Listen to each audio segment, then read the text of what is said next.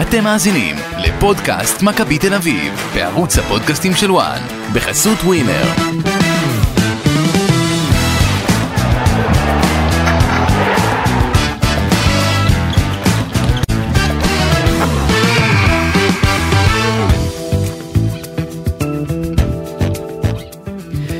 פרק אה, מגזין אה, חדש, והיום הבאנו אורח אה, מיוחד שהתארח איתנו לשעה הקרובה, אולי טיפה יותר. עורך הדין מורן מאירי, מה נשמע? טוב, שלום. מה נשמע גידי? בסדר גמור. מה שלומך מורן? שלומי טוב. שיחקת את הטניס היום? משהו, נרגעת קצת? שיחקתי. כן. שיחקת טניס. טניס זה, טוב, זה מוטיב חוזר ב- בצמרת הכדורגל הישראלי בשנים האחרונות. יש איזה קטע עם טניס פתאום, שכולכם אה, משחקים טניס. למה, אה, למה דווקא טניס? מה מושך ב- ב- במשחק הזה? אני יכול להגיד לך באופן אישי, אני לא יודע לגבי האחרים, אני, כל דבר שמנתק אותי לשעה מהטלפון או, וגורם לי איזשהו סוג של מדיטציה ולהתרכז במכה בכדור ו, אוקיי. וכמובן לעשות פעילות ספורטיבית, אז אני חושב שזה, עם כדור, אז זה, זה מה שמושך אותי בספורט הזה, אה, ואני מאוד נהנה ממנו. כן, כן. הוא, אני משחק עם אה, חבר'ה ממכבי, לפעמים גם אנשים מקבוצות אחרות יצא לי גם. יפה. טוב, אה, התערבבו לי פה כל המונחים, כי באמת אה, יש לך הרבה טייטלים אה, במסגרת אה, שלל תפקידיך השונים.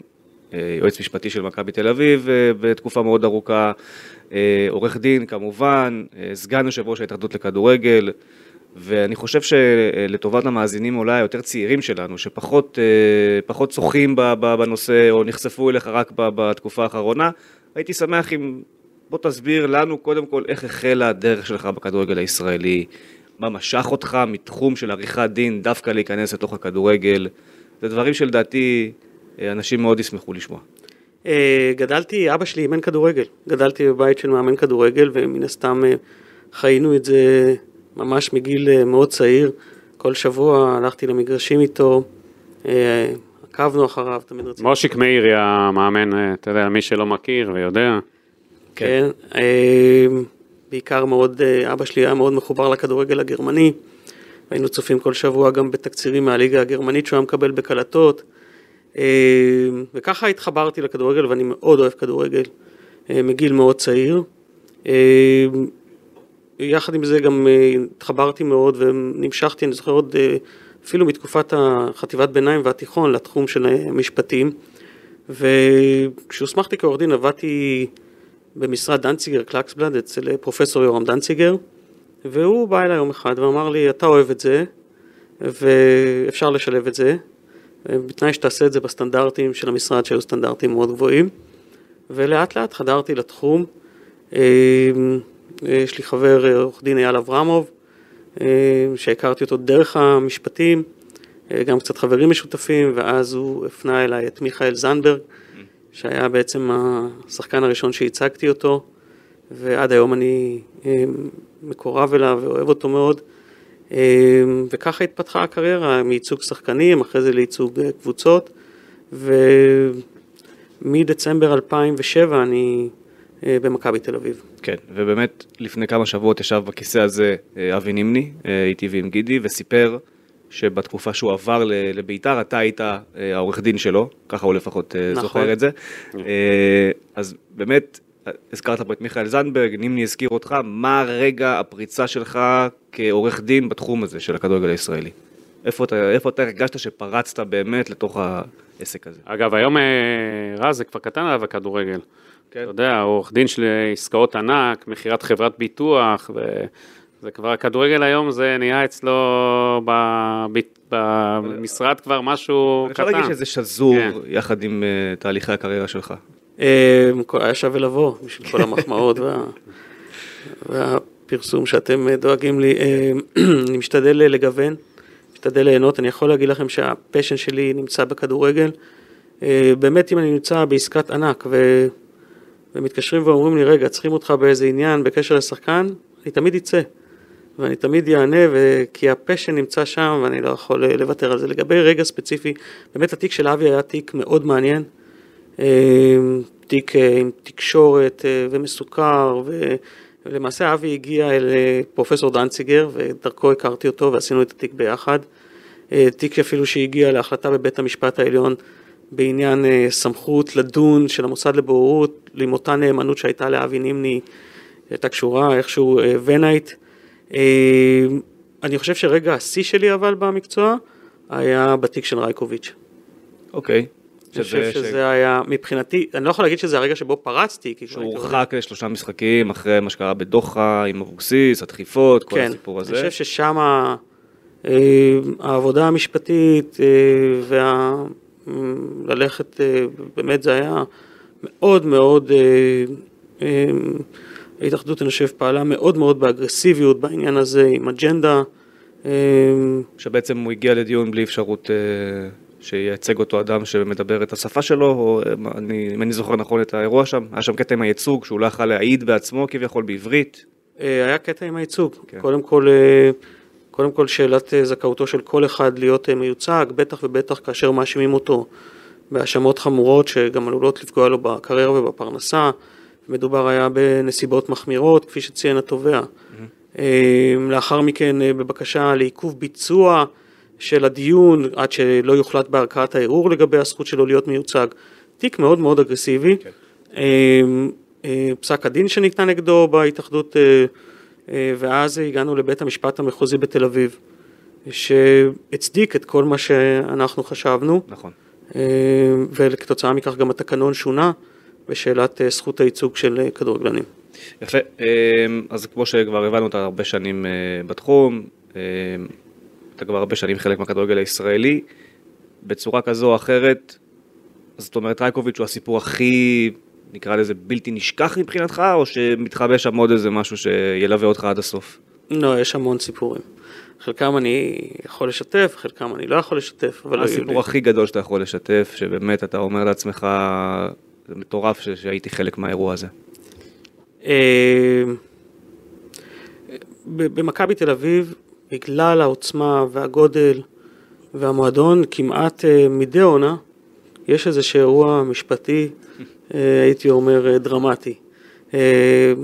הצגתי את המועדון כאשר פוצץ הדרבי התל אביבי, את קרלוס גרסיה, שהוא עמד אז לדין. נכון. גם היה אירוע משמעותי, אה, היו משאים ומתנים שהייתי בארץ ובחו"ל, שותף, אה, והיו מעניינים. אה, קשה לי לשים את האצבע על משהו שהוא, אה, אני יכול להגיד עליו שהוא הדרמטי, אבל אה, זה מועדון שמדי שנה, בגלל העוצמה שלו והגודל שלו, אה, יש משמעות לעבודה המשפטית וליכולות אה, המשפטיות, משא ומתן וכהנה. אה, אני חייב להגיד שאני מאוד נהנה לעבוד במועדון עם האנשים שעובדים שם, עם, ה- עם המנכ"לים ובעיקר עם אה, ג'ק אנגלידיס ומיץ' גולדהר, שהם באמת אה, בעיניי דמויות ראויות להערכה ו... ואני גאה לעבוד במועדון ש... כן. שמובילים אותו האנשים האלה. יפה. אז uh, כפי שציינתי, uh, סגן יושב ראש ההתאחדות, כשחיפשתי את הפרט הזה באינטרנט, לגלות מתי זה הוכרז בדיוק, uh, באופן משעשע או שלא, אתה חלק מהודעה על כך שמדברים שבוטלו עונשי הרדיוס לעונת המשחקים הקרובה, עונשי רדיוס בלי קהל, שהם בוטלו. ולדעתי, זה חלק שילווה לא מעט מהפודקאסט הזה. כל נושא הענישה, כל נושא האלימות בכדורגל הישראלי, כל דרך הטיפול של אה, מוסדות ההתאחדות במועדונים על אירוע ששוב בעיניי לרוב המועדונים בישראל אין שליטה עליו. אתה לא יכול לחנך אולטרס. אף מועדון בישראל לא יכול לחנך אולטרס, לא משנה כמה הוא ינסה, אי אפשר לחנך אולטרס. לצערי, זאת המציאות, זה עבודה של משטרה, זה עבודה של בתי משפט חיצוניים. אה, והייתי שמח לשמוע את דעתך הכללית בנושא, על נושא הענישה בכדורגל הישראלי, אה, ואחרי זה נצלול כמובן לעומק הפרטים. אה, קודם כל אני רוצה להגיד, אה, כמי שעושה את זה במכבי תל אביב, אפשר לדבר עם כל סוגי הקהלים, צריך לנסות לדבר עם כל סוגי הקהלים. היו מקרים שבהם הבנו שאין לנו שפה משותפת וכל אחד בחר את האמצעים שהוא נקט בהם, אבל uh, תמיד עדיף, אנחנו עוסקים בספורט, לנסות ולהגיע להסכמות ולהבנות עם הקהל, להבין את הצרכים שלהם, שהם יבינו את הצרכים שלנו. Uh, יש דברים שהם קווים אדומים, כל נושא הגזענות, נושא האלימות, אה, מי שמגיע למשחק כדורגל זה בסוף אירוע תרבותי, צריך ליהנות, צריך לזכור את זה, אה, והרבה פעמים הסברתי את זה גם, מה, מה, למה אנשים לא יכולים לבוא ופשוט ליהנות. עכשיו, יש את האג'נדות של הקהלים, זה לא רק בארץ, זה גם בעולם, אה, והם לוקחים גם את הסיכון של הענישה בדברים האלה. אה, אני חושב שיש לנו הרבה מה לעשות בתחום הזה. הייתה ועדה בראשות אה, פרופסור מיגל דויטש, שכתבה דוח בעניין, אני יזמתי כנס בעניין שהתקיים במכלל למינהל, אה, ונשמעו בו הרבה אמירות, כתוצאה ממנו שם הוכרז העניין הזה שיבוטלו אה, משחקים בלי קהל. משחקים בלי קהל, מה שאומץ באותה ישיבת הנהלה שאתה מדבר עליה. יש לי את המחשבות שלי, אני משתף את חברי ההנהלה ואת היושב ראש בעניין הזה, אה, ואני לא אכפת לי גם כמובן לשתף אתכם מה אני חושב שצריך לקרות. אז יש אותך שאלה שבאמת, היא, אם תשמע הרבה דיונים בנושא, בתקשורת, או תשמע עכשיו אוהדים מדברים על הנושא, חוזרת מעין אותה אמירה, שאני לא יודע כמה היא נכונה, והייתי שמח אם פעם אחת זה יובהר, האם היא נכונה או לא. אומרים שהקבוצות מתלוננות על העונשים שהן, שהן סופגות. כל פעם שזה קורה, אם זה רדיוס, אם זה משחקים בלי קהל, אם זה סגירת יציע, אם זה הפחתת נקודות שעכשיו קרתה לאחרונה, ותמיד נזרקת אותה אה, סיסמה לאוויר, או שהיא לא סיסמה, שלמה הקבוצות מתלוננות? הרי בכוחן לשנות את התקנון, ולהוביל לכך שהעונשים האלה כביכול ייעלמו מסל הענישה. ואני לא יודע כמה זה באמת המציאות. האם באמת לקבוצות יש את הכוח לעשות כזה שינוי שיוביל לכך שענישה על אה, זריקת אה, חפצים למגרש או נעמות לעבר שחקן שחום עור יהיו רק קנס כספי? אני לא יודע כמה זה נכון. מצד, מצד שני, אל תשכח, אז כל עוד המשטרה אין לה את הכלים אה, בדיוק אה, להתמודד עם זה. כן. הייתה אתמול ישיבה של אה, מספר שרים, שר לב, לביטחון לאומי, בן גביר, אה, שר הספורט מיקי זוהר, אה, יריב לוין, שר המשפטים, והמפכ"ל, ושם בעצם המשטרה אומרת, אנחנו עכשיו יש לנו הפגנות, יש לנו רציחות, אין לנו בכלל כוח אדם, צריך להביא תקנים, צריך להביא כסף, ואז אמרו, טוב, יפשירו כסף, וייתנו, ואז היום המשרדים האלה מוצאים הודעה משותפת, אנחנו ערים לכל הבעיות, ואנחנו נגבש תוכנית, ובזמן הקרוב אנחנו ניתן אותה והכל. אז עוד פעם, נגבש תוכנית, אתה יודע, במקום, לה, מהכנסת הקודמת, יש את כל העניין של הקנסות המלנטיים, שזה לא עבר, שהיה צריכים לכנס את הוועדת חוק חוקה לעוד אה, פעם אחת ולהעביר את זה. אז עוד פעם זה מתמסמס, כן. ועוד פעם זה, ואנחנו נמצא עצמנו בטח עוד אה, כמה זמן עוד פעם בבחירות, לפי מה שקורה פה,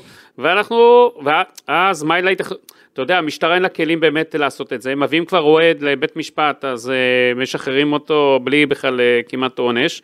אז הקבוצות מסכנות, הקבוצות פה, אין להם את הכ... השאלה מורן, מה אתם כקבוצות עד שהמדינה פה לא תירתם ותתעורר, ואמרו טוב נקים את היחידה עוד פעם לאלימות בספורט וניתן לה תקנים, אבל שזה יקרה תודיע לי, מתי שזה, אתה יודע, יעבו את היחידה הזאת, כאילו זה הכול. מה הקבוצות יכולות לעשות כשקודם כל הצד של המדינה לא באמת מטפל בזה בצורה ראויה. לא מתפקד. יש פה קונצנזוס לדעתי בנושא הזה. ושוב, בנושא הזה של כביכול תקנון הענישה, כמה זה באמת הכוח של הקבוצות, ומה באמת הפרוצדורה, ואם באמת זה בידי הקבוצות, למה זה עוד לא השתנה? אני קודם כל רוצה להתייחס לשאלה האם ביכולתן של הקבוצות לשנות. כן. זו הייתה השאלה הראשונה. לפני מספר שנים, אני הבאתי לשולחן הנהלת ההתאחדות הצעה לביטול עונשי הרדיוס והעונשים ללא קהל. מצאתי את עצמי, בהתחלה חתמו איתי חמישה חברי הנהלה, כי כדי להביא נושא לישיבת ההנהלה אתה צריך שלושה שיחתמו, ומהר מאוד מצאתי את עצמי די לבד באותה ישיבת הנהלה, והנושא הזה לא עבר. כולל, כולל חברי הנהלה שגם לאחרונה התלוננו okay. אוקיי. נגד עונשים שנתנו להם רדיוס וכאלה, כשהייתה להם את ההזדמנות לבטל את זה באותה ישיבת הנהלה. מי חברי הנהלה שאתה מתכוון אליהם? אני לא רוצה לציין שמות, אבל תסתכלו בחודשים האחרונים מי כן קיבלו okay. אוקיי. אנשים של רדיוס וזה, ותבדקו מי חברי הנהלה, ותבדקו איך מצביעו באותה ישיבה, אתם תראו שמה שאני אומר זה נכון. אוקיי. Okay. עם זאת... היום הם מצטערים? אומרים לך משהו אחר? לא שאלתי אותם. אני חושב ש... אני מסתכל גם מה קורה בעולם. כן. הסתכלתי גם על הדוח של ועדת דויט שהביאה. היא בדקה בנדמה לי 16 מדינות שונות מה קורה. וכשישבתי עם פרופסור דויטש באותו כנס, אז אמרתי לו, תראה, אני קראתי את כל ה... מתוך ה-16, תשע מדינות היו באנגלית, אז mm-hmm. זה אלה שקראתי ויכולתי להתייחס אליהם. באף אחת מהן לא היה לא עונש רדיוס ולא ענישה של אה, ללא קהל. אה, איך זה קורה? אה, אפילו לאחרונה הייתה לי שיחה עם היושב ראש, והוא אמר לי, מתי באנגליה היה אבוקות? אמרתי לו, בגמר הגביע. נכון, בגמר הגביע היה הרבה מאוד אבוקות. מנצ'סטר סיטי. ומה הייתה הענישה? לא הייתה ענישה, למה? אה, מצד אחד אני חושב שצריך להחמיר בעונשים אה, כלפי מי שלא עושה מאמצים באמת אמיתיים של הקבוצה למגר את זה, וזה צריך להיות אמיתי. אני יכול להגיד לך שמכבי תל אביב, מידיעה אישית, המאמצים הם אמיתיים, אין משחקים. אוהד שמצאו אותו זורק משהו וזה מורחק ואין על מה לדבר. אוקיי. אין משחקים. אז אסור שיהיה פה איזשהו, אה, הייתי אומר, משחק כפול. אה, צריך לראות שמועדונים משקיעים מאמצים אה, לעשות את זה. מועדון שלא השקיע מאמצים, גם בהגשת תביעה נגד אותו אוהד, בהרחקה שלו, במה שצריך, mm-hmm. כן? אבל באמת בהרחקה שלו, ואנחנו צריכים לראות שזה נאכף הדבר הזה, כן. אז הוא צריך לספוג אה, קנסות מאוד גבוהים, כך לדעתי. אוקיי. אה, עכשיו לגבי הענישה הקולקטיבית. אני חושב שהנושא הזה קרס. אין לו שום בסיס, לאורך שנים מענישים קולקטיבית, זה לא הביא להפחתה. אני יכול להגיד אולי אפילו שזה הביא, אה, שאנחנו רואים תוצאה של עלייה, לא, זה לא הביא, אבל אנחנו רואים תוצאה של עלייה, זה בטח לא הפחית. הפוכה. נכון, לקחת 21 אלף מנויים ולהגיד להם בגלל ש-200 לצורך העניין הדליקו אבוקות או זה ואתם עכשיו 21 אלף תיסעו לירושלים, אתה מרחיק את אותם 21 מה שאתה אלף. עושה, אנשים לא כדאי להם לקנות מנוי.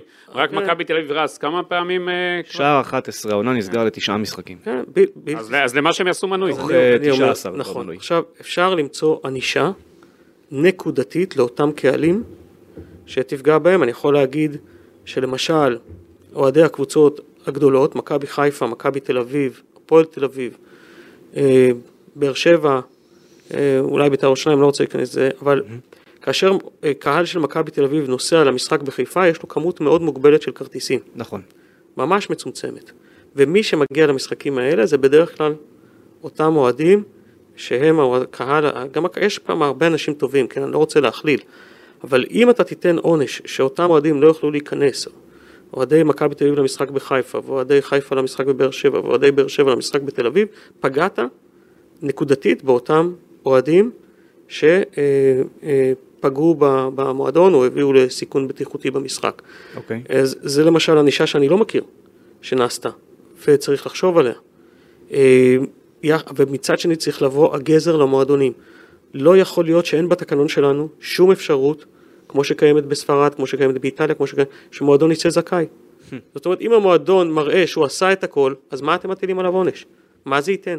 מה זה ייתן שאתם סוגרים לו עכשיו את השערים ואת כל זה? אם המועדון תפס, עשה, הרחיק, בכל העולם, במרבית המדינות שאני מכיר, אין, המועדון יכול לצאת זכאי. אורן, אתה עכשיו סגן זה- יושב נכון, אני התאחדות רוצה- לכדורגל, איפה השינוי?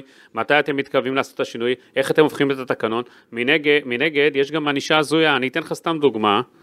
הייתה עכשיו איזו קבוצה בליגה נמוכה, שלא קיימה פסק בורר הרבה זמן, לא שילמה מה שצריכה לשלם. אז מה עשו?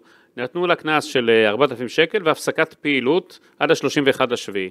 אין עכשיו פעילות בליגות הנמוכות, זאת אומרת לא הענישו, ומה יצטרכו? הרי יש קנס שאתה עושים לך הפסקת פעילות, ואחרי זה שאתה רוצה לחזור אתה משלם אה, עוד אה, קנס כספי.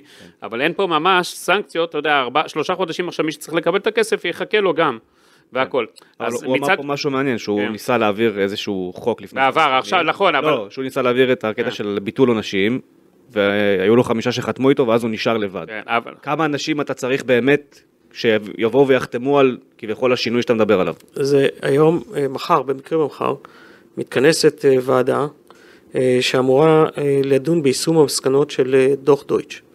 וזה בדיוק הנקודות. עכשיו, זה לא שאני מסכים עם כל המסקנות, אבל אני חושב שזה הבסיס אה, שממנו אנחנו צריכים לגבש בתוך הוועדה הזו ובמהירות האפשרית. אה, לקח לה קצת זמן בגלל עניינים טכניים להתכנס, אה, אבל ממחר היא מתכנסת. אני מקווה שמהר מאוד נוכל להביא לשולחן ההתאחדות המלצות לשינוי משמעותי בענישה. לאו דווקא כל מה שאומר דוח דויטש, אבל דברים שאנחנו מאמינים. באמת, כמו שאתם יודעים, בדצמבר היה שינוי בהנהלת ההתאחדות, ויש היום, אני חושב, רוב לקבוצות ולא לגורמים אחרים. אה, ואני חושב שעכשיו מוטלת עלינו החובה אה, להביא ולעשות את המקסימום, ואני בהחלט מתכוון אה, לדחוף בעניין ולהוביל את זה. איזה, איזה ענישה אתה רוצה לראות? איזה כלים תיתנו? מה במסגרת המהפכה של כל העונשים אתם מתכוונים להוביל? מה היו החידושים? דוח טויטש יש בו 35 מסקנות שונות לגבי מניעה וחינוך וגם עניינים שקשורים לענישה. אגב, אה, אחת ההמלצות שלו הייתה אה, ביטול המשחקים אה, ללא קהל, מה שאימץ היושב ראש מיידית.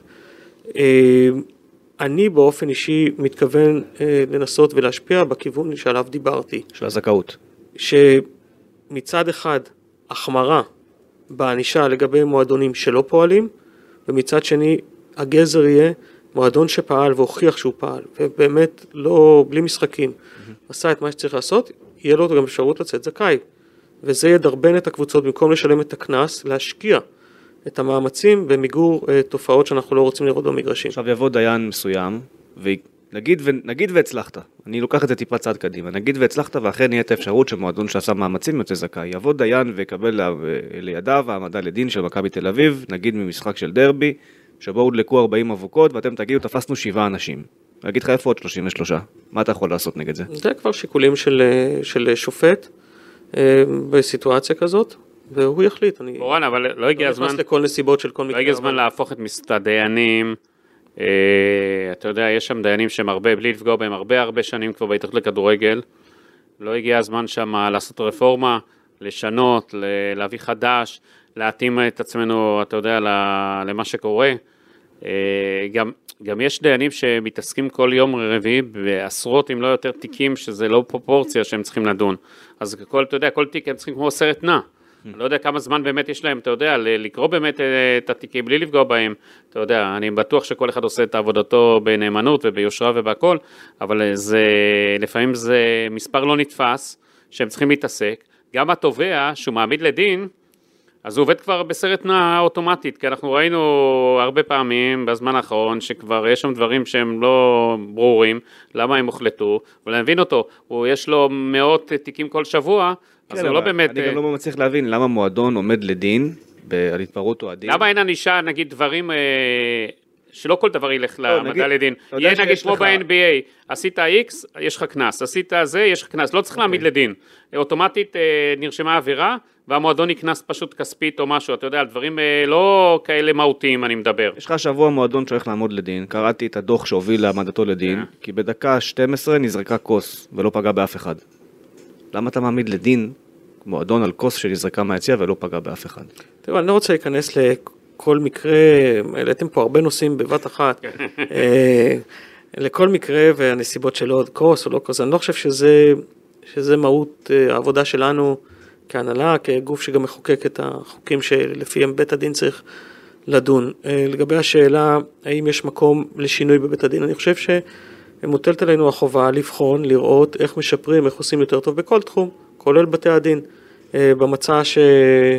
שאיתו שינו אה, נבחר, זה מצוין במפורש, מדובר גם על קביעת קריטריונים לדיינים, מה שאין היום. מדובר על אה, אולי קביעת קדנציות לדיינים, כדי שתהיה איזשהו, מה שדיברנו, שלא יהיו 30 שנה. שיהיה אוורור אה, במערכת, זה מופיע במצע. אה, מדובר אולי על דרך בחירת הדיינים, לחשוב אם יש מקום לשפר גם את הדברים האלה, וזה בהחלט נושאים. נשיא בית הדין העליון הוא היחיד למיטב זיכרוני שמוגבל לשתי קדנציות. אה, למה דווקא הוא ולא אחרים? אני לא, לא שמעתי שום הסבר מניח את הדעת. אז אה, צריך באמת לשבת ובכוונתנו כן לעשות את זה ולקדם את הנושאים. אני יכול להסביר שלאחרונה קמה ועדה אה, בלתי תלויה, וזה דבר חדש בכדורגל הישראלי, לבחירת יועץ משפטי להתאחדות. היא מורכבת ממנכ"ל משרד המשפטים לשעבר, מפרקליטה ממחוז תל אביב, מדוקטור מתן גוטמן שהיה אה, במבקר המדינה, אה, וממלא מקום יושב ראש ההתאחדות, ומהיושב ראש, והיא עושה הליך מסודר, כי זה בפעם הראשונה שאני חשבתי, אוקיי. אה, שאסור שהיועץ המשפטי של ההתאחדות יהיה קשור למי מחברי ההנהלה, בטח לא למישהו שהוא אה, מזוהה עם קבוצה כלשהי. ואנחנו, אני בטוח שהתהליכים האלה, שגם הציבור יבין אותם, ציבור אוהדי הכדורגל, יגבירו את האמון במוסדות של ההתאחדות לכדורגל, ואני לא, לא, לא רוצה להתייחס למה שהיה עד היום, אבל אני חושב איך אפשר לשפר את זה. אותה ועדה למיטב הבנתי צריכה אחרי זה גם לבחון את עניין הקריטריונים ועניין הקד- הקדנציות של היועץ המשפטי וגם תעשה את אותה עבודה עוד השנה לגבי בחירת תובע להתאחדות לכדורגל. גוף בלתי תלוי של מקצוענים בתחום okay. שבוחר, אני מקווה מאוד, את הכי טובים לכדורגל הישראלי בתחום הזה ואני מקווה שמשם תבוא הבשורה. אה, זה לא שאני חושב שאני באופן אישי צריך להתעסק בדבר הזה, כי אני חושב שהעסק הזה חייב להיות, לא כפי שהוא היה עד היום, הוא חייב להיות בלתי נגוע לחלוטין. דיברנו הרבה עכשיו על הנושא של הענישה, והעלית בעצמך את הקטע של צריך לתת למועדון אפשרות לתת זכאי וכן הלאה. אני חושב שיש אה, ניתוק מאוד משמעותי בין איך שהקהל בארץ מתייחס לנושא אלימות, לבין איך שהכדורגל הישראלי ככדורגל מתייחס לזה. למה אני מתכוון? הדלקת אבוקה היא לא אקט אלים בעיני הקהל. הקהל מסתכל על הקטע של האבוקות, של להטריף את השחקנים, להטריף את היציע, לגרור לעוד עידוד, אה, לעשות מופעי אה, תפאורה שגם אחרי זה מזכים אותם בתהילה כביכול בקרב ארגוני אוהדים אה, ברחבי אירופה, וראינו את זה בלא מעט משחקים עונה של כל הקבוצות כמעט, הגדולות במיוחד, אפילו באירופה מכבי חיפה ראינו את המופעים שהיא עשתה איפה שהיא עשתה. והם לא רואים את זה כאקט אלים. וכשאתה אומר להם, בגלל שהדלקתם 40 אבוקות, אתם הולכים עכשיו לסגור לכם יציע ומשחק עונה, הם לא מצליחים להבין את המהות של למה זה קרה בכלל. ואם אתה תלך לליגות אחרות בעולם, ויש לא מעט דוגמאות כאלה בעולם, כמו שציינת בעצמך, הענישה הזו כמעט ולא קיימת, גם אם הדברים האלה קורים. אגב, רז, האוהדים גם אה, נרמלו כבר את הכנסת האבוקות פה בחודשים האחרונים. אבל אני אלך איתך למקום אחר, ליגה איטלקית, אנחנו משדרים אותה כבר 4-5 אה, שנים. אין משחק בליגה האיטלקית שבערך בדקה 15, 20, 30 לא תשמע סאונד של נפצים, לא תראה עשן של אבוקות uh, באוויר. זה חלק לחלוטין, חלק מהנוף של הכדורגל האיטלקי. זה עשרות שנים שם. זאת הליגה השלישית בגדולתה בעולם. אז אני, זה, זה פער שאני חושב שגם הקהל בישראל לא מצליח להבין. זאת אומרת, מה אני שונה מאיטליה? מה אני שונה משוויץ? מה אני שונה מצ'כיה?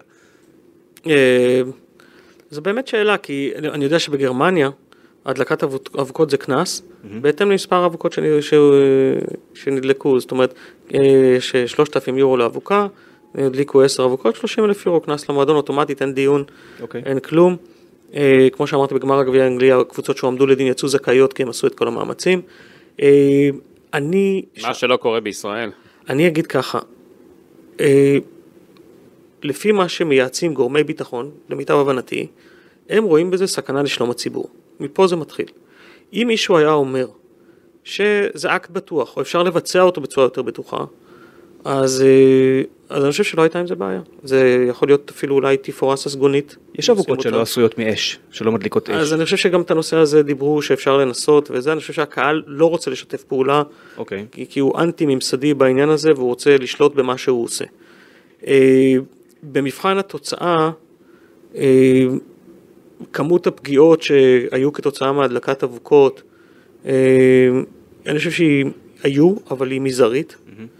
אה, היה פעם אחת אה, אירוע של ירי ישיר, בכינון ישיר מהאבוקה. זה היה זיקוק. זה היה זיקוק, אז זה אירוע שבו הוא נפגע. אדם משווה את ה... כן, נכון.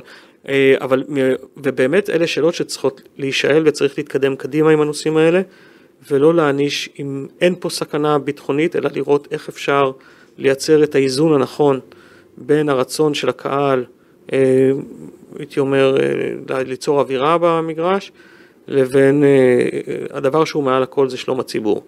אם במשחק בבאר שבע, שכתוצאה מכך נדלק הדגל והייתה אומרים סכנה, בכל זאת, אז זה דבר שאנחנו לא רוצים שיקרה, לא בבאר שבע ולא בבלומפילד ולא בשום מקום אחר. צריך לראות באמת את האיזון, אני לא חושב שצריך לפעול על אוטומט, mm-hmm. ואנחנו שואלים את השאלות האלה, וזה לא שזה מובן מאליו כל דבר. אה, גם הנושא הזה צריך להיבחן. אני אקח את זה רגע שנייה למה שאמרת מקודם, אה, כי מכבי תל אביב והפועל תל אביב עשו צעד יחד עם מכלי הספורט ויצרים לופילד שמו רשתות שמטרתן למנוע את זריקת החפצים. וקרה מה שקרה, אני לא יודע למה זה קרה, הרשת היא חדירה. האבוקה יכולה לחדור את הרשת וכן להיזרק לתוך הדשא. זה היה שהביאו רשתות מסתבר עם אה, חור בהרבה יותר גדול מהתקן והכל, ואז אמרו יחליפו את הרשתות. אבל ו... גם ראית איך האבוקה מסתחררת סביב הרשת עד שהיא לקראת והיא כן, חומקת לה החוצה. אמרו שיביאו רשתות עם אה, כן. חורים יותר... אבל אני אתייחס לנושא היותר גדול. כן. הלך המועדון, השקיע 100 אלף יורו בלשים רשת מגן, אוקיי? ואומר, אני גם שם מצלמות, אני גם שם כוחות אבטחה משלי, אני גם מרחיק אוהדים. אני גם מכריח אוהדים לשלם קנסות, גם הראיתם תקדימים כאלה. אני גם שמתי את הרשת הזאת עכשיו. האבוקה חדרה את הרשת, זה לא אשמתי שהיא חדרה את הרשת, ניסיתי למנוע את זה. ועדיין אחרי כל זה, ובסוף לדעתי חדרו במקרה האחרון ארבע אבוקות את הרשת, ולכן נסגר 10-11 לעוד עוד אה, שני משחקים. עדיין אומר לך, דיין, אתה לא עושה מספיק. כמה זה מתסכל אותך, גם כאדם עכשיו שנמצא בכיסא אחר, של סגן יושב ראש ההתאחדות, שאומר, אוקיי, היום זה מכבי תל אביב, מחר זה יהיה מכבי חיפה, מחרתיים זה יהיה הפועל באר שבע, אבל בואנה, המועדונים כן עושים משהו. כן יש פה צעדים, ויש איזושהי אטימות גם בין מה שאתם עושים לבין איך שדיין בית, אה, בית הדין רואה את הדברים. זאת אומרת, זה לא רק זה. זה לא רק להגיד, אוקיי, בוא נוביל למצב של בוא נהיה זכאי, ולכן שאלתי אותך מקודם, יבוא אליך עדיין, יגיד, אוקיי, אתה זכאי על שבעה אנשים, מה עם העוד שלושים האחרים? איך אתה יכול באמת למצוא את, את התפר הנכון ש... כרגע, שיווסת את זה? כרגע אין אה, אפשרות לזכות בתקנון. אוקיי. אז אני, אין לי מה לבוא בטענות לז... לדיינים. כאשר אנחנו נתקן את התקנון, ואם חבריי יקבלו את מה שאני ממליץ בעניין הזה, מועדון שהשקיע במאמצים והוכיח שהוא עשה את כל מה שצריך כדי למנוע, כפי שמקובל אגב בספרד, באנגליה, באיטליה, יצא זכאי, אה, ואותו דיין בכל זאת ירשיע אותו, אז אני חושב שהוא טעה, ואולי נצטרך לעשות עוד שינוי. הבנתי, אוקיי. אמ, תגיד, מורן, אה, אתה סגן יושב ראש של הכדורגל היום, היה בחירות אה, עם הרבה אמוציות.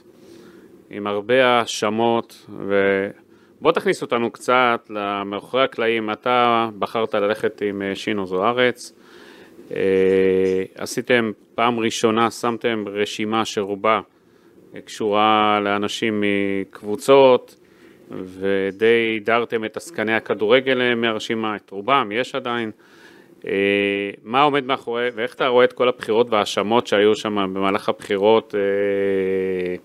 זה הגיע לפסים אה, ממש, אה, אתה יודע, הצד השני בחר ללכת לבית משפט, לבית הדין העליון, פעם ועוד פעם ועוד פעם, אה, ניסה לעצור את הבחירות בדרכים משפטיות ולא בשולחן הירוק. איך אתה רואה את כל הדברים האלה?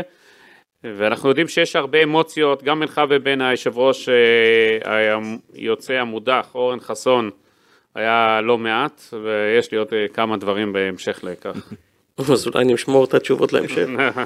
אה, אני חושב שהבחירות האחרונות היו היסטוריות בספורט הישראלי בכלל.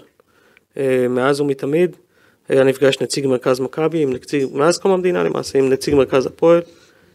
האיגודים חולקו כך שאיגוד הכדורגל היה שייך ברובו למרכז הפועל, הכדורסל שייך למרכז מכבי וכהנה וכהנה.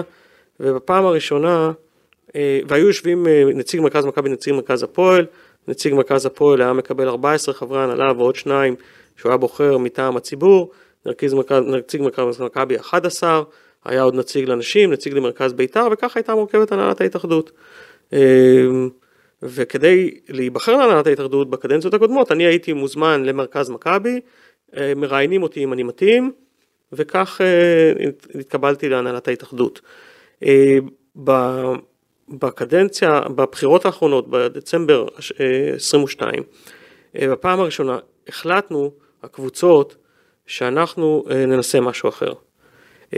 אם תסתכלו בהרכב ההנהלה הקודמת, מרבית חברי ההנהלה, וכשאני אומר מרבית זה 15, הם היו לא קשורים לקבוצות או לכדורגל. אוקיי, כמובן אוהדי כדורגל, אבל אין להם שום קשר לקבוצות, הם היו יותר קשורים לאותם אה, מרכזי ספורט. וחשבנו שזה עניין שצריך לשנות אותו, לפחות לנסות לשנות אותו, mm-hmm. והצלחנו אה, לשכנע חברים רבים שכדאי לנסות לעשות את השינוי הזה, כפי שקיים בכל העולם, שהקבוצות ידאגו לעצמן וינהלו אה, מכל הליגות כמובן, לא רק ליגות מקצועניות, אלא גם מהליגות הנמוכות, שהם ירכיבו את הרשימה והם ירוצו איתה לבחירות, ו, ואולי אנחנו נצליח לעשות שינוי בניהול ולראות את זה אה, בצורה יותר נכונה ויותר טובה. אה, אז כבר בעניין הזה השגנו שינוי משמעותי. היום אה, נדמה לי 20 או 22 או, או אולי, אולי קצת יותר, מתוך, חבר, מתוך 29 הם קשורים קשר ישיר לקבוצות וזה שינוי אני חושב משמעותי וזה מכריח אותנו עכשיו באמת להביא לו כל אותם תהליכים שדיברנו עליהם בכל המישורים ובכל האספקטים בהתאחדות, הדברים קצת לוקחים זמן, אה, אבל אה, אנחנו בהחלט רוצים שזה יקרה. אה, ושינו היושב ראש דוחף בכל הכוח לביצוע השינויים האלה. וכל הבחירות, איך אתה ראית את הצד השני, הרגשת שאורן חסון, או מי מטעמו, עתרו לבית הדין העליון פעם אחר פעם, כי הם הבינו שהם הולכים להפסיד את הבחירות האלה? אני חושב שזכותו של כל אדם ללכת לכל ערכאה שיפוטית מתי שהוא חושב כדי להגן על זכויות שהוא חושב שהוא צריך להגן עליהן, לי אין שום בעיה עם זה. כן הייתה לי בעיה עם הסתה קשה ופרועה, אה, אני חושב שהייתה בעיקר נגד מכבי תל אביב ומכבי חיפה, כשניסו להגיד הגדולות נגד הקטנות, הם ייקחו לכם, יעשו לכם דברים חסרי בסיס. אלונה, אלונה ברקת, בואו נשים את זה על השולחן, היא זו שטענה שהגדולות רוצות להשתלט על הכדורגל הישראלי. איך אתה רואה? והיא מקבוצה גדולה. לא קבוצה גדולה אלונה? מה? היא לא קבוצה גדולה? קבוצה גדולה. אוקיי. אני חושב שלבאר שבע ולמכבי תל אביב ומכבי חיפה אמורים להיות אותם אינטרסים, ואני עד היום חושב שהם היו צריכים להצטרף אלינו בשינוי שרצינו לעשות, אה, בשינוי מבנה הנהלת ההתאחדות, ושלתת לקבוצות את היכולת אה, להוביל את הכדורגל הישראלי. ולא ללכת עם מרכז כזה או אחר, בלי, אני לא רוצה למתח ביקורת על המרכזים, אני חושב שגם להם יש מקום, ואם תרצו אני ארחיב איפה אני רואה את המקום שלהם, אבל בהובלה אני חשבתי ש, שצריכים להצטרף אלינו, עד היום אני לא יודע למה, ואתה פרסמת, נדמה לי, אה, לפני שבוע או לפני שבועיים, על דיון שהתקיים במינהלת, mm-hmm. בדבר חלוקת כספים שהגיעו מוופא, נכון. ושם אפשר היה לראות בבירור מי אה, באמת דואג לקבוצות הקטנות לצורך העניין, ומי יודע לוותר על כסף, ומכבי תל אביב עשתה את זה לא פעם ולא פעמיים, אני יכול לתת דוגמאות גם במיליונים. שמכבי תל אביב וג'ק אנגליס ומיץ' גולדהר בדקה ויתרו על מיליונים לטובת אה, כך שהכדורגל הישראלי יוכל להתקיים בצורה טובה אה, לכל, ה, לכל הרבדים שלו ובכל הליגות שלו. למה אלונה אתה חושב נגד חיפה ומכבי תל אביב? אנחנו רואים לאורך כל הדרך כאילו שהיא רואה מה שזה, היא בוחרת את הצד ללכת מבחינתה, היא בוחרת ללכת את הצד השני. אני אין לי תשובה לזה, צריך לשאול אותה, אני עשיתי באמת הרבה מאמצים. אה, אני חושב, ואני מוכן לעשות כל מאמץ שצריך גם, אה, כדי שבסוף מדובר בספורט ותרבות, זה לא איזה מלחמת עולם או אני לא יודע מה, וצריך למצוא את הדרך לקיים את הבידור הזה ביחד. הנה, בהמשך לכך, יש את עניין המזכירות, שבקדנציה הקודמת היא לא קמה, כי אתה היית אמור להיות חבר מזכירות, כדין.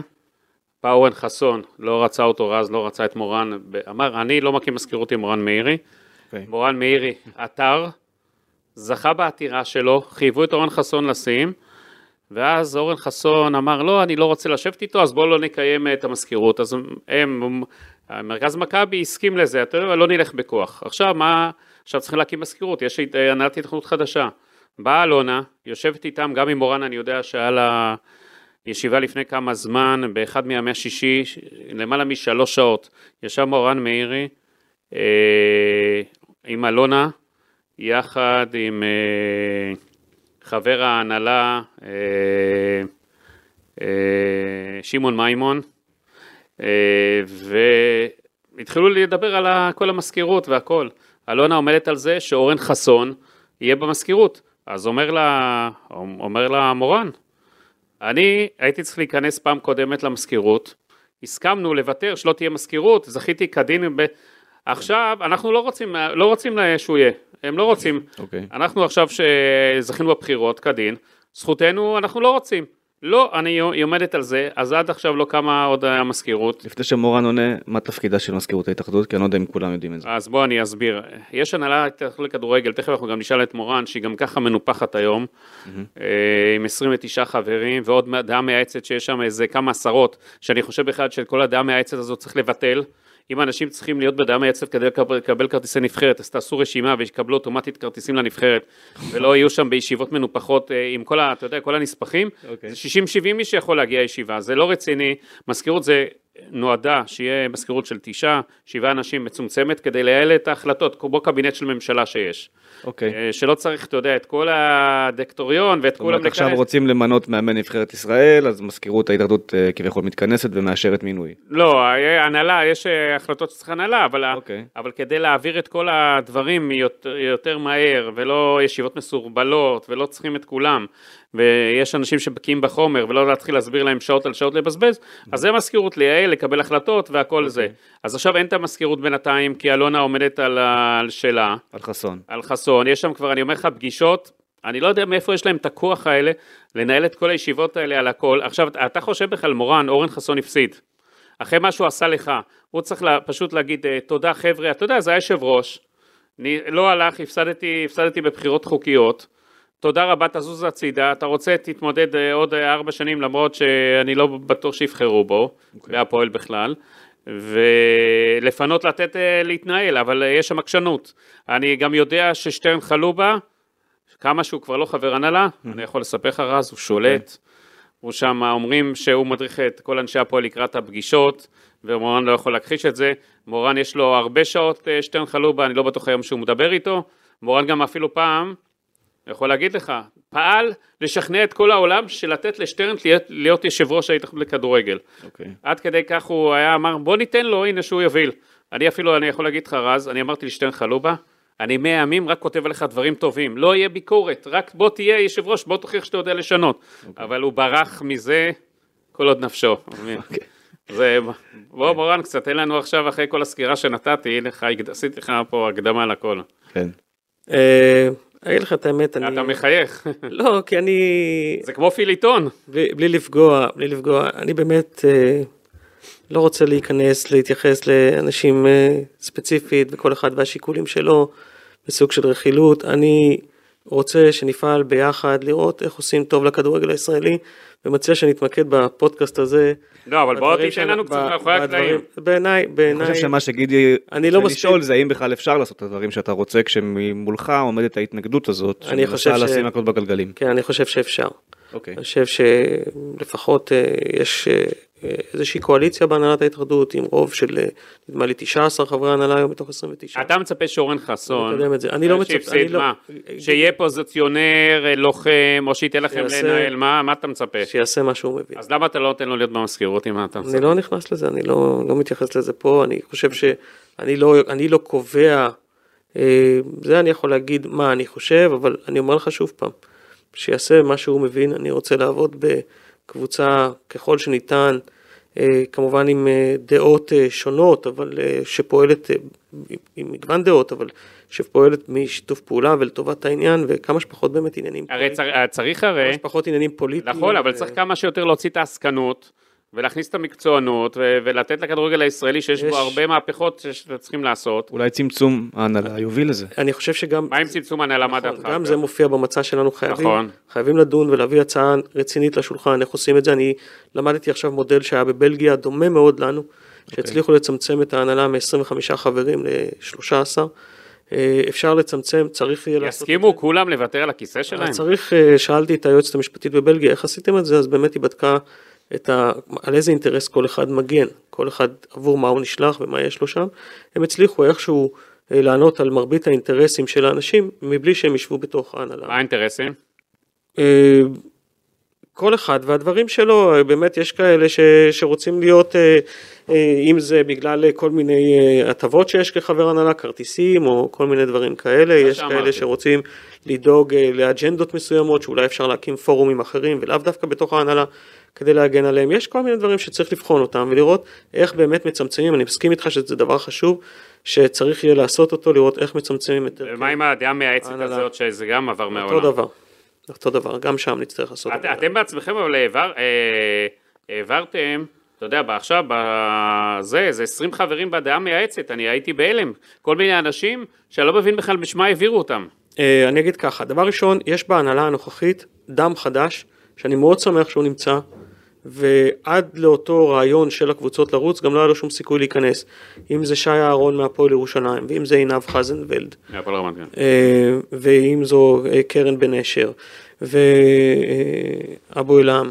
ואנשים שאתה שומע ורואה ו- ומקבל מגוון דעות סביב השולחן, כל אחד מהמקום שהוא מגיע ופועלים באמת לטובת העניין, ואני רואה אותם גם בוועדות, אה, כל אחד עם הוועדה שלו, איך הוא מקדם את הנושאים, וחלקנו יושבים גם באותן ועדות ביחד ומקדמים את הנושאים, אז יש, יש בהחלט דם חדש בהנהלת ההתאחדות שלא היה הרבה שנים, מרגישים את האנרגיות האלה גם בישיבות ההנהלה וגם בוועדות. אפשר להתעסק, אם אתם תרצו, בכל, ה, הייתי אומר, האספקטים הפחות טובים והשליליים, אבל אני לא שם, אני משתדל okay. אוקיי. להיות באנרגיות החיוביות, תגיד, שינו, שינו, ומה אפשר לעשות טוב. שינו, איך אתה עכשיו בטוח אה, שהוא אכן, אתה יודע, הקדנציה הקודמת הוא נואש, ודווקא בגללך, היה לו שם, אתה גרמת לו, אה, כאילו, לא אתה, אתה יודע, הטריגר הסופי, היה שם ועדת נוער, שהוא רצה שם להעביר משהו, אז היה לו רוב של 80 אחוז ולא 100 אחוז, ומורן היה בין המתנגדים, אז שינו באותו ישיבה הודיע, זהו, אני עוזב את ההתאחדות לכדורגל.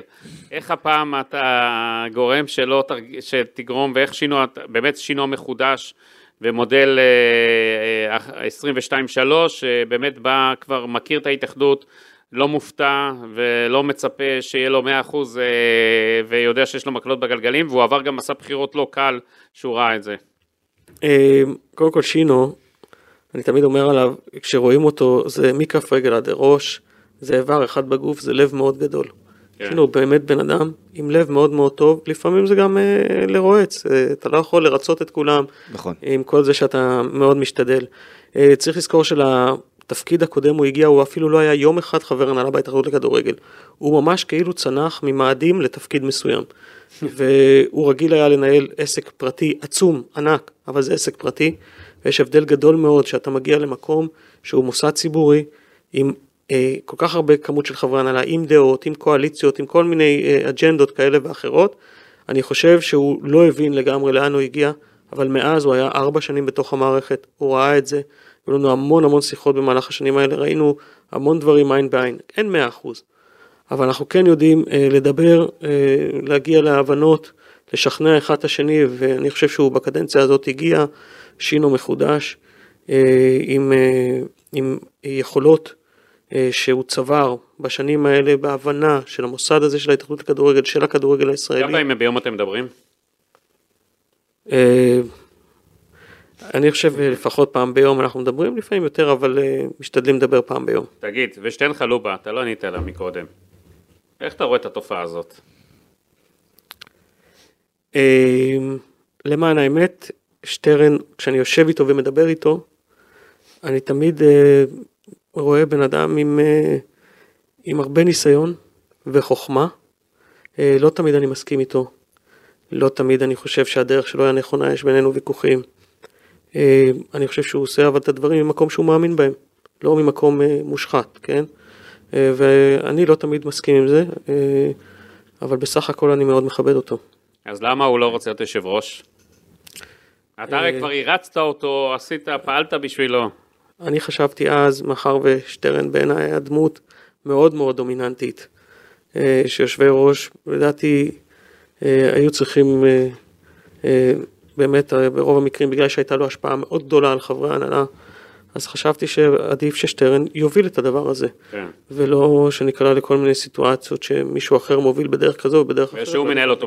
מבחוץ. וכן, ושמגיעה לו הזדמנות, ושנעשה את זה פעם אחת אה, ונראה שזה הולך. וכמה היום רוחו של שטרן נושבת?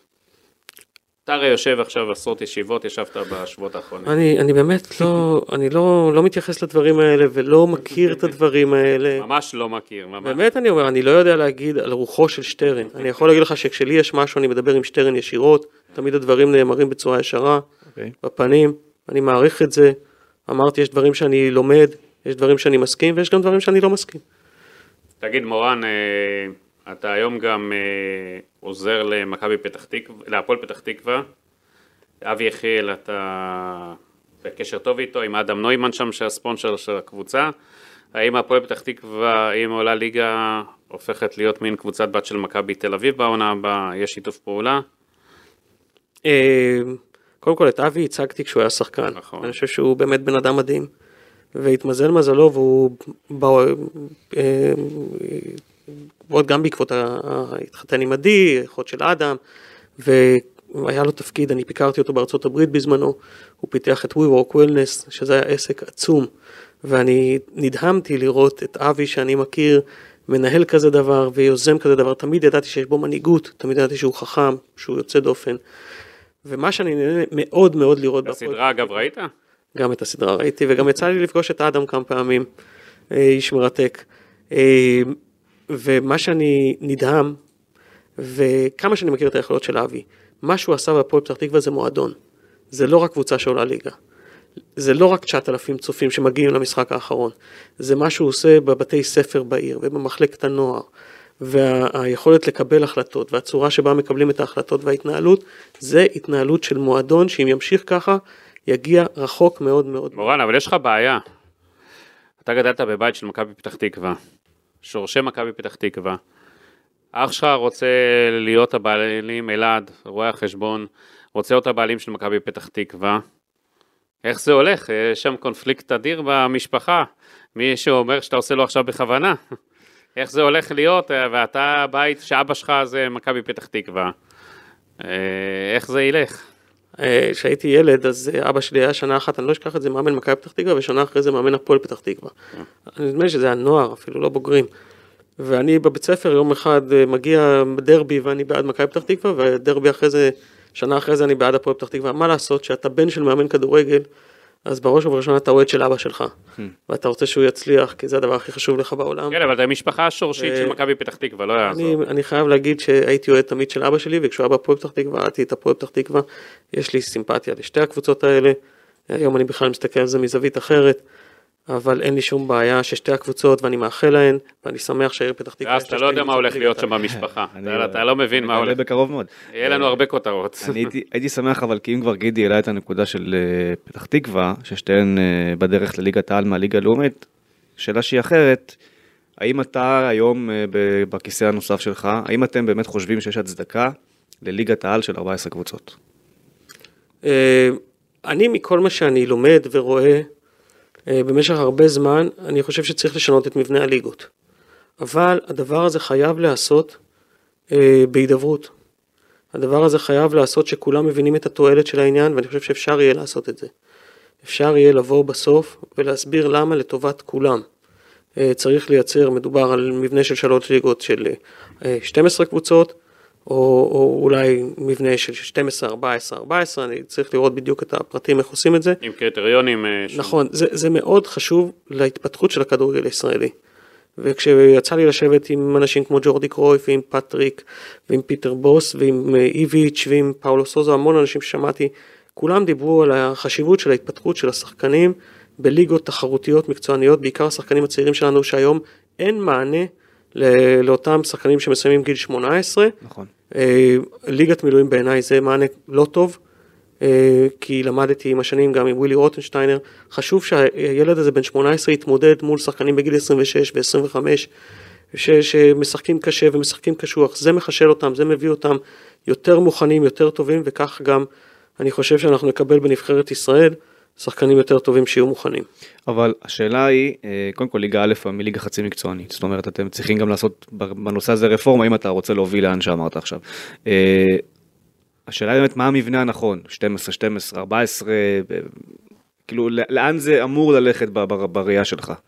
בראייה שלי צריך להיות, אה, בסוף הדבר הנכון ביותר, אם כי אני לא בטוח שהוא ישים, זה שלוש ליגות של 12 קבוצות. אוקיי. Okay. אה, שלוש ליגות שהן אה, מקצועניות, של שלוש, אה, של 12 קבוצות. אני חושב שזה יגביר את התחרות, זה יגביר את העניין, זה ייתן מענה להרבה מאוד דברים. יחד עם זאת אני אומר, צריך לראות איך עושים את זה בצורה נכונה, איך המדרגות בין הליגות, איך אתה סוגר את הפערים, איך כולם נהנים מהפירות של הדבר הזה, גם הליגות היותר נמוכות. צריך לראות איך רותמים את כולם סביב הדבר הזה, ואפשר אני חושב לעשות את זה.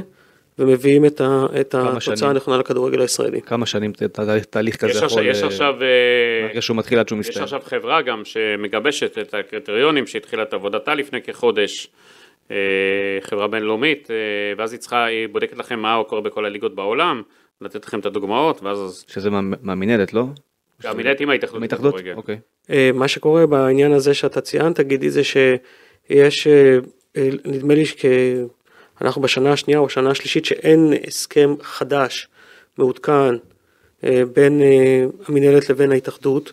למעשה אנחנו נשענים על אותו הסכם היסטורי שנעשה אה, כשקמה המנהלת. שאתה ניסחת אותו? שהייתי, באמת הוא נכתב אצלי okay. אוקיי. במחשב, ועם הרבה משא ומתן עם כל הצדדים.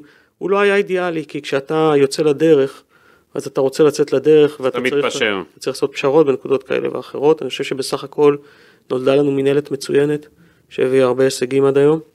למרות שיש כל מיני גורמים שמנסים לפרק, מנסים לשים לה מקלות בגלגלים, מנסים לטעון כל מיני טיעונים.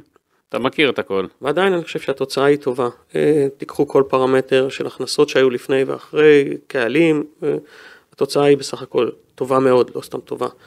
אה, אז אותה חברה שנסקרה עכשיו, היא על מנת לראות איזה רפורמות אנחנו צריכים לעשות ביחסי הגומלין בין המנהלת לבין ההתאחדות, כדי שנוכל ליישם את זה באותו הסכם, ואיך זה צריך להתבצע.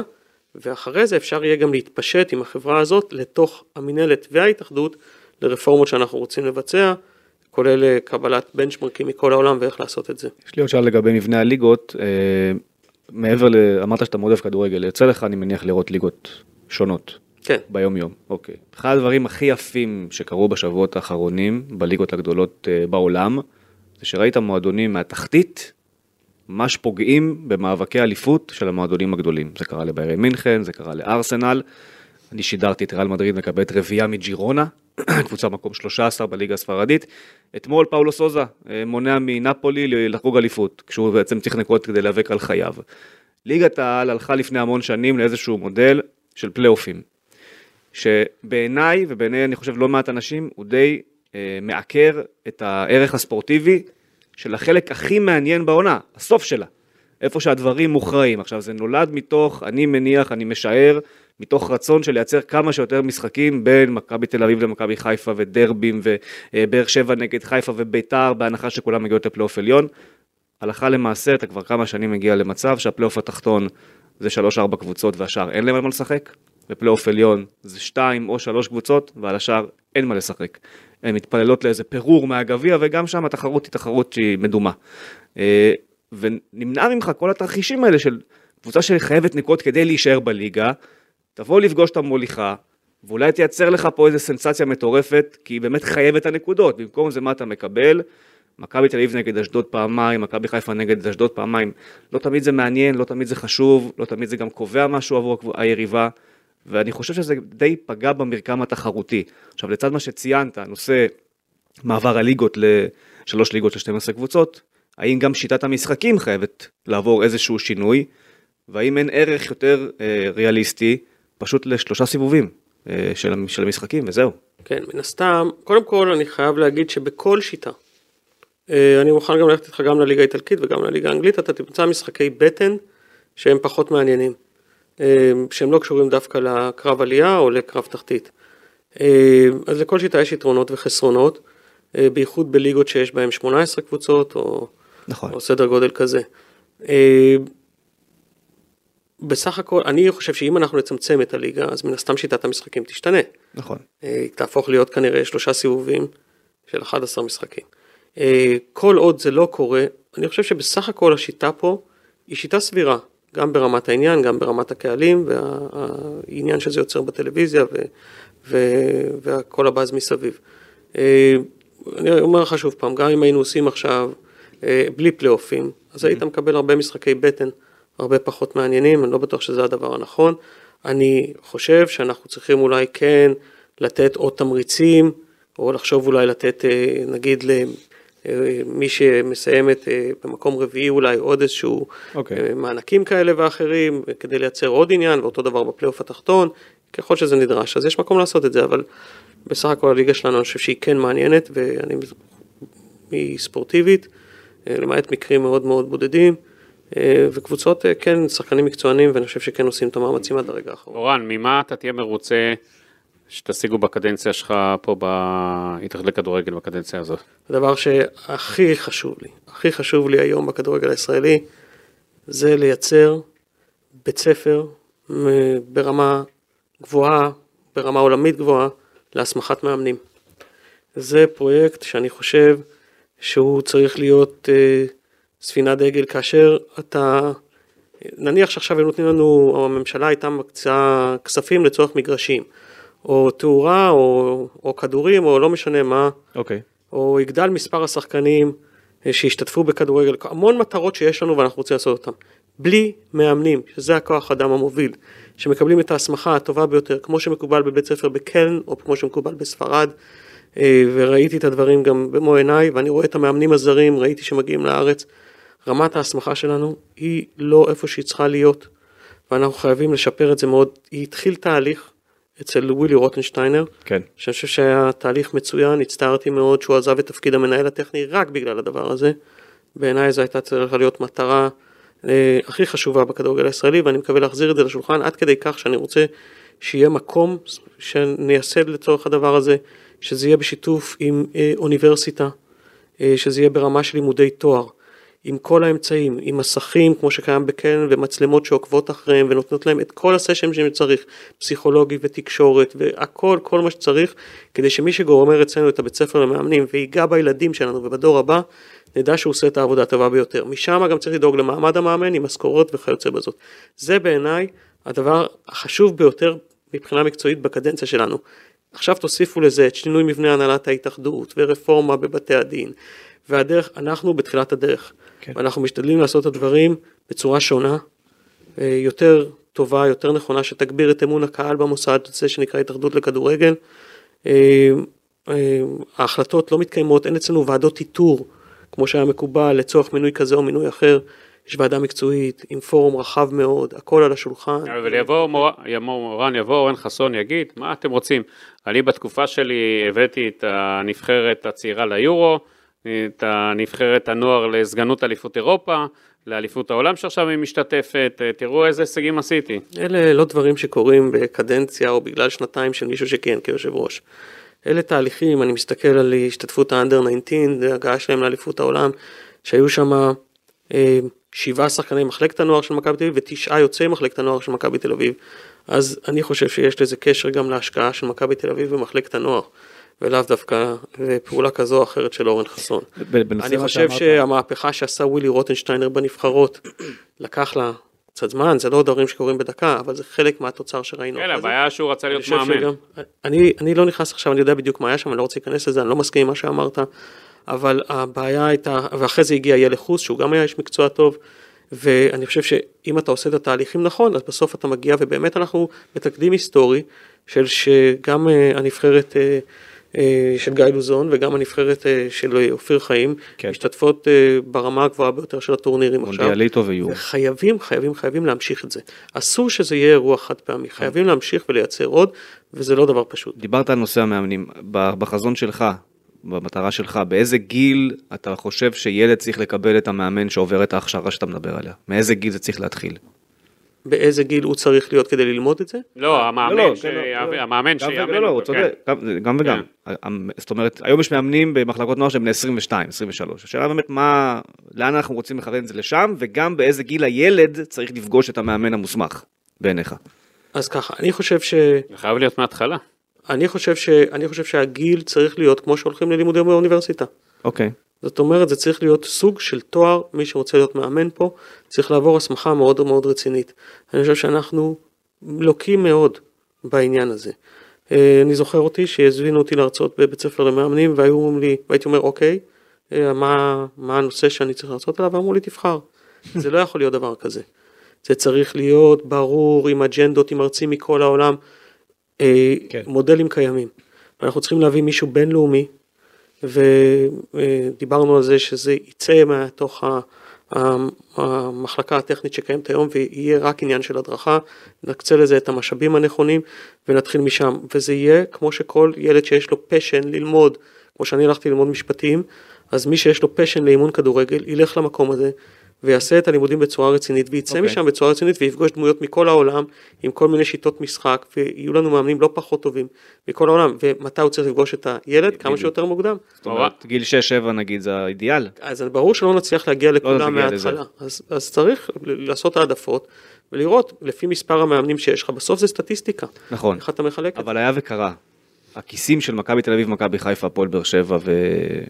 אולי אפילו נגיד מכבי נתניה כי שם אייל סגל משקיע הרבה וג'קי באשדוד הם לא זהים בפתח תקווה סליחה שלא הזכרתי מכבי פתח תקווה הם לא זהים לכיסים של הפועל חדרה ולכיסים של נס ציונה ולמחלקות נוער כאלה ואחרות שיש בישראל שאני לא יודע כמה אתה תוכל באמת להוביל למצב שגם הן יוכלו מגילאים 8-9 להלביש את המאמן הזה שעשה תואר באימון כדורגל והדרישת שכר שלו לא תהיה כמו דרישה של ילד שהוא uh, מרוויח, אתה יודע, גרושים פה היום. אה, אחד זה עניין של רגולציה. אתה אומר שמי שיהיה מאמן, ועושה את זה כמובן עם, אה, אה, נותן תקופת התאמה מתאימה לדבר הזה, אתה אומר, תוך שנתיים, כדי שמי שיאמן בגילאים האלה והאלה, צריך לעבור את ההסמכה של אותו בית ספר למאמנים, שאנחנו מקימים אותו בשיתוף אוניברסיטה מסוימת, אוקיי. ו- וזה עניין של רגולציה. אבל זה לא רק עניין של רגולציה, אתה צודק, זה גם עניין של משאבים, ונצטרך לראות איך מסייעים. פה אולי המדינה כן תירתם, אני יודע שהייתה תוכנית כזאת, במימון שכר של מאמנים, חייבים להעלות את הדבר הזה כדי שיהיו אנשים טובים, ולא רק אנשים שמגיעים מתוך הפשן שלהם. אה, וזה, אבל בדבר הראשון, אי אפשר להתחיל שום דבר בלי שיהיה לנו את המוסד הזה שמסמיך את המאמנים כן. ברמה הטובה שמקובלת בעולם. מורן, עוד אה, נושא אה, בעניין ההתאחדות. התוכנית שלך היא בעתיד להתמודד על תפקיד יושב ראש ההתאחדות? אני לא בטוח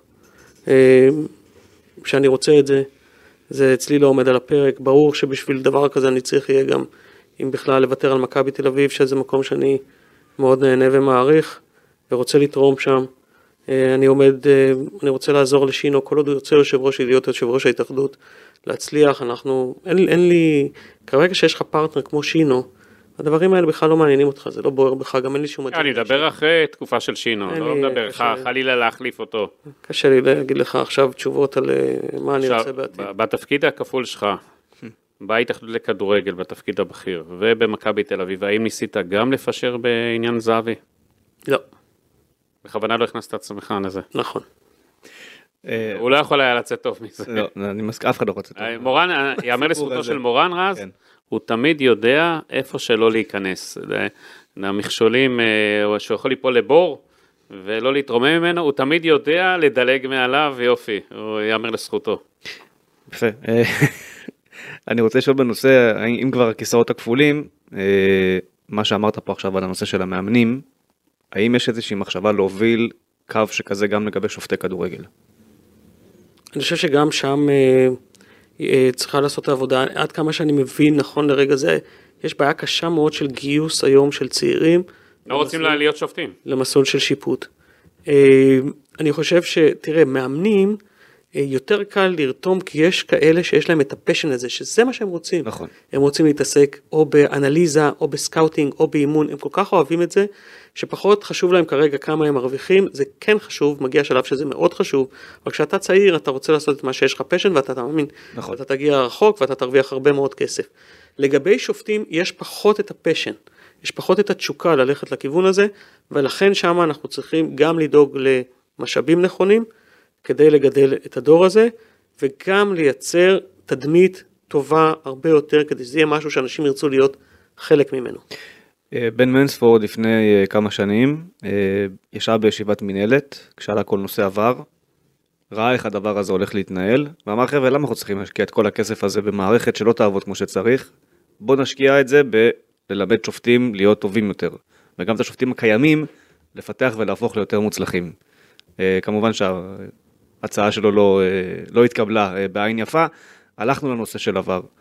שופטי הכדורגל בעונה הנוכחית שברו כל שיא אפשרי, בשתי הליגות אגב, ראשונה ושנייה. כל שיא שלילי אפשרי, אה, נשבר, ממש ממחזור למחזור. וכמה זה באמת עומד על שולחנו של אה, שינו זוארץ, לטפל בעניין הזה, כי בסופו של יום הספורטיביות נפגעת בצורה מאוד אה, קשה, בעונה הזאת במיוחד, על דברים שלא אמורים לקרות בעיניי בעידן מצולם. אם יש לך מצלמות ויש לך כוח טכנולוגי, אתה אמור להיות הרבה יותר טוב מהרמה הקיימת, וקורה הפוך. אה, אני זוכר ישיבה שהשתתפתי בה, אה, ומכבי תל אביב כן היו בעד עניין עבר, אני לא זוכר משהו ספציפי של בן, אני חייב להגיד את העניין הזה. אה, אני יודע שעדיין אנחנו לא מרושתים לגמרי עם מספר מצלמות כמו שמקובל במדינות אה, כן, יש מובילות. משחקים שיש איקס, נכון. ויש אה, פחות, זה כמובן- זה לא רציני, כי כמובן- צריך שיהיה מינימום. נכון, זה עניין של משאבים. לא, גם יש עניין של להגדיר מהי מצלמה. זאת אומרת, אם יש לך משחק של ארבע מצלמות, אבל שתיים מהן תקועות בשער, אז מה היא רלוונטית עבורה? כן, אז לא, היא לא קשורה למשחק. עכשיו אני רוצה להגיד משהו לעניין איגוד השופטים. אי אפשר כל היום, אי אפשר כל היום רק אה, לבוא בטענות ולהגיד כמה הם לא טובים וכמה הם לא בסדר, וכל היום לפגוע במעמד השופט, ואחרי זה לצפות שיבואו אנשים שירצו להיות שופטים. וגם השופטים באים, אז הם גמורים, כבר נפשי, אנחנו גומרים אותם אה, נפשית. מה כן. אפשר לצפות? אוקיי. אני חושב. שאיגוד השופטים חייב להשתפר. חייב להשתפר בביקורת העצמית שלו. הוא לא צריך לקבל את כל הביקורת החיצונית וישר להגיב ולהגן על עצמו, אלא מותר להגיד לפעמים טעינו, להיות יותר אנושיים. אני חושב שזה כן יביא ליותר אה, אה, סימפתיה והגברה של אה, קהל, אמון של קהל האוהדים בשופטים. אני הרבה פעמים מזהה התגוננות אוטומטית. אני חושב שצריך להגביר את רמת השקיפות של אותם דיונים שדנים באותו שופט, mm-hmm. מה הוא היה ואיך הוא היה, צריך לשתף את האנשים, לא קרה שום אסון. כל הדברים האלה, ככל שתגביר את השקיפות וככל שתגביר את הביקורת הפנימית ותשתף את הקהל, ככה אני חושב תהיה יותר סימפתיה לשופטים, מעמד השופט יעלה, אה, יוארך יותר, וכתוצאה מזה גם נצליח לגייס יותר שופטים. אבל כל הזמן להגיד זו השנה הכי גרועה, השנה שעברה, כל שנה, כל, כל שנה, שנה כן. אתה תראה, אני אבצע לך את המאמר שאומר שזו השנה הגרועה ביותר של השופטים. זה, אתה יודע, זה ספורט אצלנו, אה, באמת אה, להאשים בכל דבר את השופטים. אני רק מבקש מהיושב ראש, תמיד אתה יודע, שיעשה את התחקירים שהוא הגיע מתפקיד מאוד בכיר בצבא, שידע לעשות את התחקירים הפנימיים בצורה הוגנת, שקופה, ישרה, ולשתף אותנו באופן אמיתי. השאלה היא, אתה אומר שבאמת יש קשיים על השופטים, ואני מסכים איתך, יש קשיים לגבי השופטים, וגם דיברתי לא מעט עם אחד משופטי העבר הבכירים בישראל, שאמר לי משפט, אה, והוא חוזר עליו בלא מעט משחקים, הוא אומר לי, אם אני לא מגיע למשחק מרכזי, זאת אומרת שהוא מרושת ב-12 מצלמות, סמי עופר בלומפילד ברוב המקרים, בלא מעט משחקים, מאוד מאוד קשה לייצר את הזווית האותנטית ביותר כדי להכריע. עכשיו, היה מכרז זכויות שידור לא מזמן. איך לא הייתה התעכבות על הנושא הזה, של להכריח יותר צילום אה, במשחק כדורגל? אני לא התעסקתי בזה ואין לי תשובות טובות לדבר הזה, אני כן יודע שיש אה, כוונה לשפר את הנושא הזה ולדאוג שיהיו מספר מצלמות גם לצורך השוויון הספורטיבי אה, בין הקבוצות, כך שייתן מענה רציני ואיפה שאפשר לעשות את זה בצורה יותר טובה. אוקיי. Okay. עוד משהו? רשמת פה שעברנו. כדורגל נשים רשמת פה בנושאים שעברנו עליהם מראש, היה איזה משהו כזה, לא? היה, הכדורגל נשים, אה, אנחנו נראה את השינוי אה, באמת, אה, מורן. מה שמייחלים פה, שאנחנו רואים באירופה, איזה יופי, בארצות הברית, הצלחה גדולה. האמת שבאנגליה וספרד זה נהיה מטורף לגמרי עכשיו. ו... יצא לי במקרה לראות משחקים בתקופה האחרונה, קאמפ נו מפוצץ, 90 אלף איש, משחק של ברסה. לא, וגם יש שם תנאים ויש שם זה, ופה זה נראה... אתה יודע, הם צריכים להיאבק בהתאחדות לכדורגל, היה שם בליגה הלאומית, קבוצות אה, כתבו מכתב להתאחדות, אנחנו רוצים אה, שתבטלו משחקים, כבר הוכרע מי יורדת, מי אלופה, האם לא, אנחנו לא נגיע למשחקים ותבטלו אותם, אם לא, אין לנו שחקניות ולא נגיע. איך אתה רואה את כל מה שקורה, מורן, והאם נראה מהפכה באמת, אה, כמו שכולם מייחלים, ואין סיבה שבישראל הכדורגל נשים לא יפרח? כן, אני הייתי פעם. אגב, למה למכבי תל אביב אין קבוצת נשים? יש ילדות. הייתי פעם ב... עם בוגרות? לא, יש, זה נראה לי תהליך, אני משער. כן, הייתי פעם בברצלונה, ובאמת היה שם משחק עונה. כן. אה, ברצלונה שיחקו נגד אתלטיקו מדריד בוונדה מטרופוליטן. מטרופוליטנו, 70 אלף איש לדעתי. היה sold out של המשחק, כן. וזה היה במסגרת הלימודים שלי למאסטר ב business ו sport בברצלונה, ומנהל הנשים, הנשים של ברצלונה בא וסיפר לנו והרצה לנו איך הם בנו את זה, באמת עולם מרתק. ולא אמרת לעצמך למה זה פה קורה ולנו... אמרתי לעצמי שאנחנו רחוקים שנות אור כן. ממה שקורה שם. אני כן יודע ששינו זה מאוד מאוד מאוד מאוד חשוב לו, והוא משקיע בזה מאמצים אדירים. באופן אישי אני פחות מעורב בנושא הספציפי הזה, אז אני לא חושב שאני הבן אדם לתת לכם את התשובות הראויות. אני מאוד מאוד מקווה שהנושא הזה באמת אה, נגיע לאן שאנחנו צריכים. אגב, מורד, גם אתה מעורב במכון קרויף. אה, הוצאת, אה, מוצאים 30 סטודנטים עכשיו, בואו קצת אה, תן לנו רק את האור על הנקודה הזאת של מכון קרויף, קצת. כן, יום אחד אבא שלי בא ואמר לי, תשמע, קראתי באינטרנט שכל המאמנים של דורטמונד נוסעים להשתלמות במכון קרויף בברצלונה, אני הכרתי את ג'ורדי כבר שש שנים, חברים מאוד טובים, הוא לא דיבר איתי מעולם על הדבר הזה. גדול. באתי לאימון, אמרתי לו, תגיד, מה זה מכון קרויף? אז הוא סיפר לי שאבא שלו, שגם אותו יצא לי, איש מדהים, זכרונו לברכה, שיצא לי לפגוש כמה פעמים, שאבא שלו, כאשר בסוף שנות ה-90 הוא ניגש לשר החינוך ההולנדי, ואמר לו אה, שצריך לדאוג למקום ללימודים לספורטאים שמסיימים את הקריירה, כל התחומים, והם הקימו את מכון קרויף, שדואג בעצם לתכנים של אוניברסיטאות בעולם, אה, בראשן אמסטרדם וברצלונה, לתארים אקדמיים בתחומים של ספורט, ניהול ספורט, אימון, כל הדברים האלה. וכיום אה, יש אה, אה, כ-15 אלף סטודנטים פעילים של מכון קרויף בעולם, בכל מיני מקומות בעולם. נסעתי לברצלונה, ישבתי עם מנהלת המכון, הייתי שם כמה ימים, למדתי את התחום, ואמרתי, אני באמת רוצה להביא את זה כנציגות לישראל, ומאז, לשמחתי, יצאו כמה סטודנטים ללימודים בברצלונה ועושים את זה, ובמסגרת היותי מרצה במכללה למינהל בפקולטה למשפטים כבר הרבה שנים, השנה אה, הסטודנטים של המכללה למינהל למשפטים, 30 סטודנטים נוסעים לשבוע שנותן להם 4 נקודות זכאות בתואר, יפה. למכון קרויף, לקורסים בנושא משפט וספורט, הם במסגרת זה גם יבקרו בתוך ברצלונה במועדון, וזה קורה בשבוע הבא ואנחנו כולנו מחכים לזה. יפה מאוד, יפה. זה באמת יש גם ניהול ספורטיבי, אני, אם אני זוכר נכון. כן, בהחלט. טוב, אה, מה אנחנו נאחל לך לסיום? רקע האות. בריאות, ושנצליח לעשות טוב, ושלתרום את... האם פעם הבאה שנשב איתך זה יהיה אחרי מהפכה שעשיתם בהתאחדות לכדורגל והצלחתם? אה, אני חושב שלא נצליח, אין מאה אחוז. יש לנו הרבה נושאים על הפרק, אבל בהחלט אני בטוח שנצליח לשנות חלק מהדברים.